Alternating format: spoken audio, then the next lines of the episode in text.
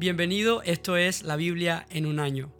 Soy Josué Scott y tengo la hermosa oportunidad de pastorear un grupo de jóvenes en la ciudad de Panamá. Bueno, a continuación quiero introducirte un poco acerca de la siguiente carta que vamos a estar leyendo y es la carta de Tito.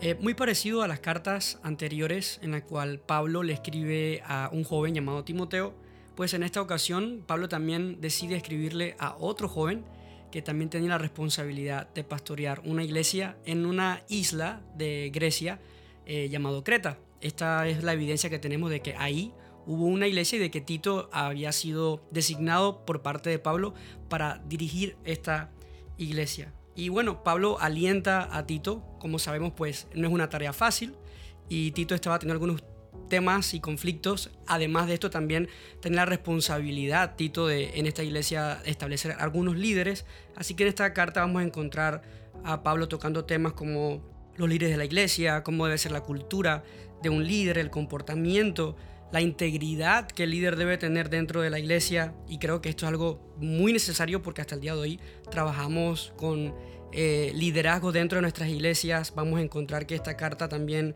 eh, ayuda a Tito a hablar del tema acerca de falsos maestros. También pues habla mucho acerca de cómo debe ser eh, la relación que deben tener los líderes, el comportamiento, los deberes que deben llevar, la forma íntegra en la que deben desarrollar su llamado. Todo esto lo encontramos eh, en esta carta, creo que es algo que nos deja grandiosas y valiosas lecciones acerca de cómo debemos comportarnos los que servimos y aportamos dentro de la iglesia. Y hablando un poquito en contexto, porque vamos a encontrar también cómo Pablo eh, anima a Tito, y digo anima porque, repito, no es fácil conllevar la tarea de desarrollar una iglesia y mucho menos de trabajarla en un lugar donde hay personas que a veces transversan un poco el mensaje, gente que promueve la desunidad, creando eh, opiniones personales, y creo que es algo que existe hasta el día de hoy y Tito no estaba exento a esto en su trabajo y en su labor en la iglesia que estaba desarrollando. Por lo tanto, eh, Pablo tiene que ser muy enfático, muy claro también en hablarle a Tito y decirle que no puede permitir que estos falsos maestros, por decirlo así, continúen eh, haciendo esa labor de desunir la iglesia que estaba en Creta. Así que tiene que hablarle claro. Eh, qué es lo que él le pide que también deba decir es muy parecido en cierta manera a lo que en algún momento leímos o vimos que Pablo también le contaba a Timoteo. Ambos son jóvenes y creo que tienen eh, la tarea de estar frente a personas de todas las edades, de saber dirigirlos en cuanto a su manera de ser. Y Tito, pues supongo que en algún punto se tuvo que haber desanimado cuando intentaba levantar la iglesia y se encontraba con este tipo de personas dentro de la congregación. Así que Pablo tiene que animar a Tito, pero también le enseña cómo debe abordar el tema, cómo debe dirigirse ante este tipo de personas para que no se destruya el mensaje. Esto es algo digno de admirar porque creo que tanto Timoteo como Tito nos demuestran que a su corta edad eh, tenían la capacidad, no por destreza propia, sino por ayuda del Espíritu Santo, para poder dirigir a eh, personas, para confrontar con carácter las cosas que estaban haciéndose mal.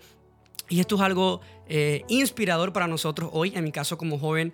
Pienso que si alguien como Tito, pues eh, a pesar de su desánimo, eh, tuvo la oportunidad de parte de su mentor de ser motivado otra vez a través de esta carta y pararse frente a lo que debía hacer y decir.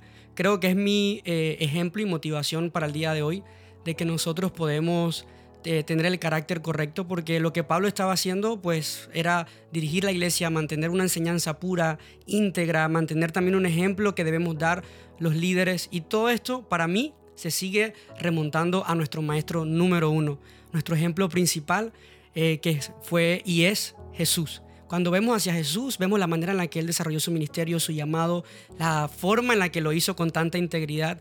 Creo que esto nos da a todos eh, un ejemplo claro de lo que debemos ser y que sí se puede cuando realmente estamos completamente convencidos y entregados al llamado que Dios nos ha dado. Así que una vez más creo que esto es algo para mantener el mismo modelo original de cómo fue que Jesús desarrolló su ministerio, cómo trató a la gente y qué imagen dio, eh, en otras palabras, una sola cara a todos eh, los que conocían el ministerio de Jesús. Bueno, eh, espero que te haya sido de mucho provecho y ayuda este, esta introducción y quiero agradecer finalmente a Samuel Uribe por permitirme ser parte de la Biblia en un año. Una vez más, espero que esta carta te apoye mucho a tu aprendizaje y crecimiento espiritual.